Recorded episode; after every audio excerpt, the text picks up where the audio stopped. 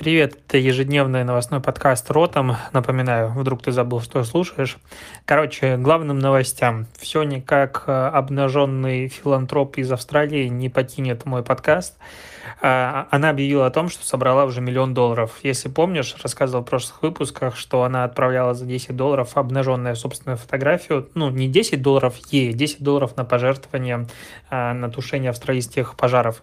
Короче, она собрала $1 миллион, но при этом уже испортились отношения с парнем, что интересно, раньше это его не смущало, потому что он давно этим занимается и так далее, и закончила все-таки сбор благотворительности, сказала, что устала отправлять эти деньги, но есть у нее какая-то платформа, я не буду вдаваться в детали, что за она, где она как бы продает свои фотографии в обнаженном виде в любом случае и так, и 20% от заработка будет отдавать и дальше на борьбу с пожарами в Австралии. Вот такой вот добрый человек.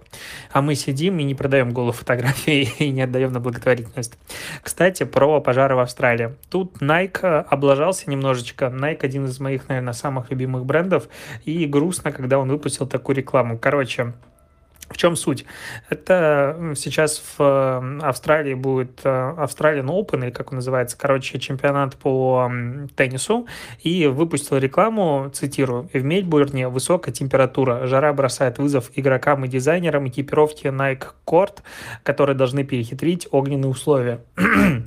Не знаю, чем думал тот человек, который согласовал эту рекламу, но в моменте, когда горит вокруг Австралии, и, точнее, внутри Австралии все, пожары формата приковывают внимание всего мира, выпускать рекламу, в которой жара бросает вызов и перехитрить огненные условия, немножечко странно. Короче, бренд уже изменил текст. Сказал, что теперь экипировка предлагает больше воздухопроницаемости, бла-бла-бла, и борется с перегревом, но пользователей уже не остановить, они поднимают на вилы буквально Nike, и посмотрим, как они будут выкручиваться, вряд ли что-то изменится, но в целом они ложанули. Скорее всего, это происходит из-за очень длительных согласований, и эта реклама была согласована и написана, и прошла все проверки несколько месяцев назад. В больших компаниях, возможно, так и происходит, поэтому так получилось. Ладно, про Австралию хватит, что-то устала про нее говорить, немножечко про Америку, и не про то, что сейчас эскалация конфликта с Ираном и прочее, это же подкаст не про политику, а про то, что Мишель Обама запускает совместно с медиакомпанией ATTN новый сериал на IGTV. Короче, «Год первых» так называется, ну или «Года первых», не суть. «A year of firsts». Так вот называется на английском. В общем, это шоу, которое будет рассказывать о студентах, точнее, о их первых годах в колледжах. Очень интересно, что подобный формат будет выходить все-таки в IGTV формате видео. Неужели медиакомпании в Америке еще не поняли пока, на мой взгляд, абсурдность подготовки вертикального контента исключительно под Instagram, потому что он не распространяется нигде больше? И почему этот формат не выходит на условном YouTube? Там бы, мне кажется, пользовалось большим успехом. Но посмотрим, как это будет. Мне интересно, поставил себе пометку посмотреть, что там будет по просмотрам и как вообще будет выглядеть продакшн, потому что, в принципе, в вертикальном формате делать контент проблематично, сложно. Мне интересно, что будет, но я бы в жизни не захотела делать подобный проект самостоятельно или совместно с кем-нибудь. А по поводу вообще Фейсбука. Тут в Англии наехали в прошлом году на Facebook и eBay. Ну, как наехали? Короче, мне кажется, для всех людей, которые занимаются маркетингом, очевидно, что любые отзывы, на любых площадках, на которых есть отзывы, есть и люди, которые эти отзывы фейковые генерируют и публикуют в большом количестве. Лично я в бытность свою работу маркетологом на стороне дистрибьютора, и когда мы создавали бренд, я эти отзывы писал сам, я боролся с конкурентами и прекрасно понимаю, каков огромный процент фейковых отзывов на любых площадках, как бы они ни защищались, в любом случае отличить настоящий отзыв от ненастоящего сложно, особенно если ты захотел этим делом бороться. Как раз сегодня у меня вышла статья в блоге про отзывы, и в ближайшее время выйдет пост в Instagram про как раз статистику по поводу отзывов. Но в Америке, в Англии более 75% покупателей, которые совершают какие-то покупки в интернете, находятся под влиянием обзоров, и огромное количество денег сливается впустую просто из-за того, что есть большое количество фейковых отзывов. И долгое время Facebook и eBay вроде бы как и боролись, но пока не получили под хвост от правительства Англии, не правительства, а структуры, которая контролирует работу интернета, не буду вдаваться в детали, не начинали шевелиться. В общем, сейчас Facebook сообщает, что после того, как он возобновил борьбу с фейковыми отзывами, он удалил 188 групп и отключил 24 учетные записи пользователей, которые генерировали фейковые отзывы. eBay читался, что заблокировал 140 пользователей после анализа вмешательств и фейковых отзывов.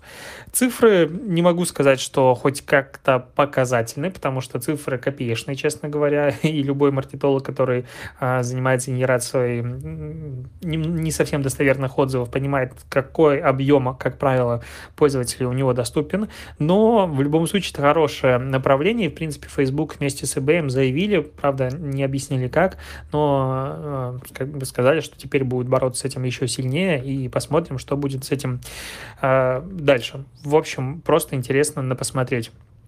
Что еще из новостей?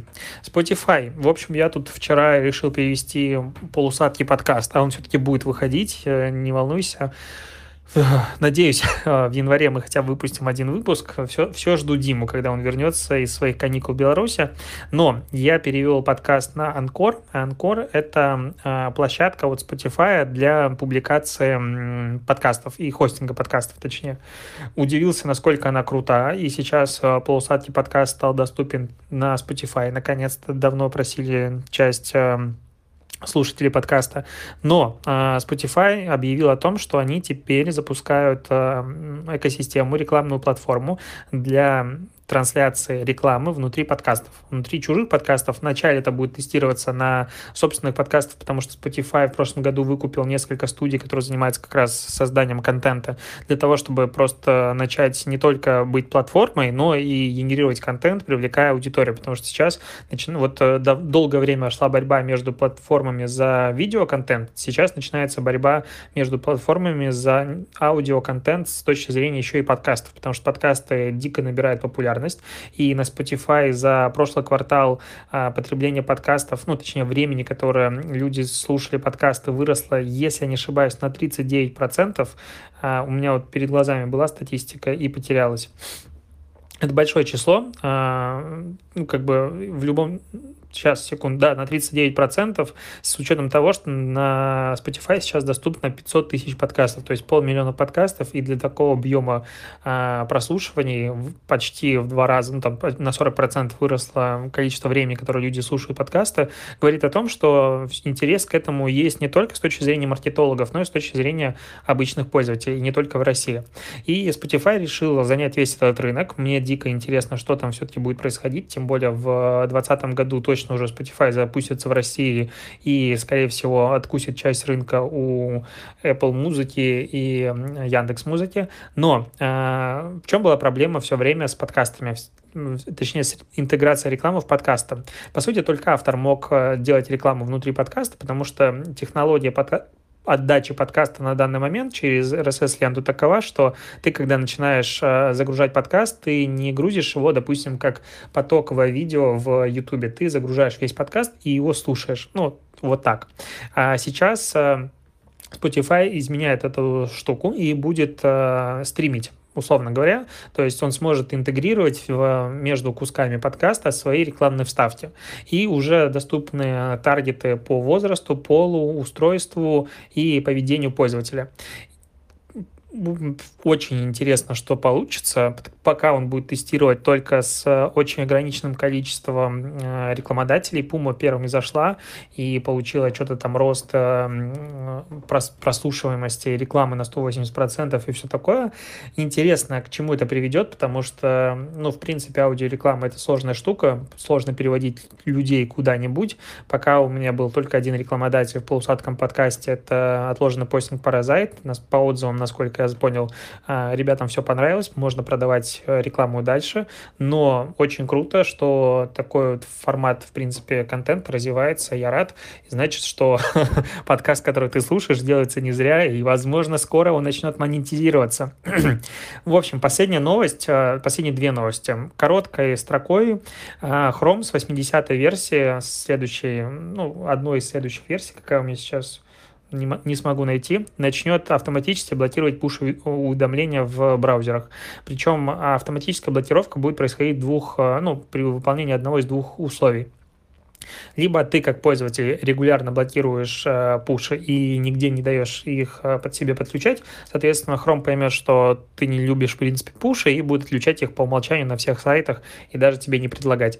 Либо, что удивительно, он будет автоматически отключать пуши для сайтов с небольшим количеством подписчиков на уведомления. Вот это вот не до конца понятно, потому что получается, что молодые сайты, блоги, которые подключают себе пуш-уведомления, в принципе, не смогут набрать пользовательскую базу, потому что по умолчанию Chrome будет им отключать. А я так скажу, что люди, в принципе, не сильно хотят заморачиваться хоть чем-нибудь, и подписать человека на что угодно — это большая проблема. А если человеку придется делать какие-то дополнительные телодвижения для того, чтобы подписаться на пуш, это будет дополнительный геморрой, и, в принципе, технология не взлетела. Я просто помню время, когда пуши только начали появляться, каждый сайт их подключал, обещал отправлять только самые интересные, неинтересные. У меня в блоге были пуш-уведомления какое-то время, даже было подписчиков в районе 3 или 4 тысяч на пуше, потому что я ситрил, и чуть ли не автоматически люди подписывались, но количество переходов было настолько небольшое, что я решил с этим не заморачиваться и не раздражать людей, потому что, на мой взгляд, спокойствие читателя блога намного важнее, чем какая-то подписка на пуш. Если ему интересно, он подпишется где-то в другом месте. И последняя новость. На New York Times вышла большая статья про, блогерские дома. Короче, в Лос-Анджелесе еще с 2014 года есть такая штука, как дома. В общем, объединяется группа блогеров. Они снимают особняк и живут там, генерируют контент совместный, несовместный и так далее. В общем, как офис его снимают и хреначат там контент. Если раньше это в большей степени относилось только к Ютубу, а потом на время появились какие-то вайн-дома, то сейчас тиктокеры массово съезжаются в Лос-Анджелес, снимают особняки, и вся статья идет как раз про объяснение феномена таких домов и конкретно про дом Hype House. Конечно, за такие названия надо убивать, но смысл в чем? Чувак снял дом, огромный особняк, причем, насколько я понял, большая часть домов требует какую-то либо фиксу платить в месяц за то, что ты живешь в этом доме, либо там процент от рекламы, которую ты продаешь. Короче, есть разные условия, понятное дело. Выступает как продюсерские такие дома. То вот этот дом, он не требует оплаты, то есть это берет на себя организатор всю оплату, но требуется постоянно генерировать контент, никаких вечеринок. Если ты что-то сломал, там в течение 2 недель покупаешь. И тиктокеры туда массово слетаются. Плюс есть, условно, как... забыл слово... чуваки, которые ищут новых восходящих звезд для того, чтобы тащить их к себе и совместно взлетать вверх, потому что они там снимают ролики и прочее. Интересно почему? Потому что сложно такое представить у нас. И мне кажется, как только появился бы первый такой блогерский дом, про него написали бы все СМИ, формата блогеры уже в конец охренели, смотрите, что они делают. А на Западе это происходит регулярно, и еще с 2014 года такие дома появились в тот момент, когда у нас про блогеров в принципе особо никто не задумался, потому что 2014 год — это 6 лет назад, только первые попытки инфлюенс-маркетинга и работы с ними происходили в России, что грустно. И в принципе, как завершающая мысль, есть фильм про Instagram, к сожалению, забыл, как он называется, безумно обидно, но проблема в том, что его, в принципе, не показывают по телеку, в интернете его нет, то есть посмотреть онлайн нигде. Это фестивальный фильм, который был снят, когда был 6S iPhone. Вот в годы, когда был 6S iPhone, 6 и 6S, вот в те годы был снят фильм про блогеров Instagram, про то, как Instagram меняет жизнь подростков и прочее-прочее. И мне довелось посмотреть его в Питере в прошлом году. Я весь фильм пока смотрел, не мог понять, почему у них, у всех героев фильма, 6-й айфон и 5-й у кого-то, потому что, ну, как бы, это же устаревшая уже модель. А все остальное в фильме с точки зрения развития технологий, развития системы блогерства, в принципе, отношение к Инстаграму было плюс-минус такое, как находилось, ну, вокруг, то, что я видел вокруг себя. То есть прошло там 4 года с момента выхода фильма, и сейчас развитие Инстаграма и отношение к нему в России условно плюс-минус сравнялось с тем, что происходило в Америке в то время.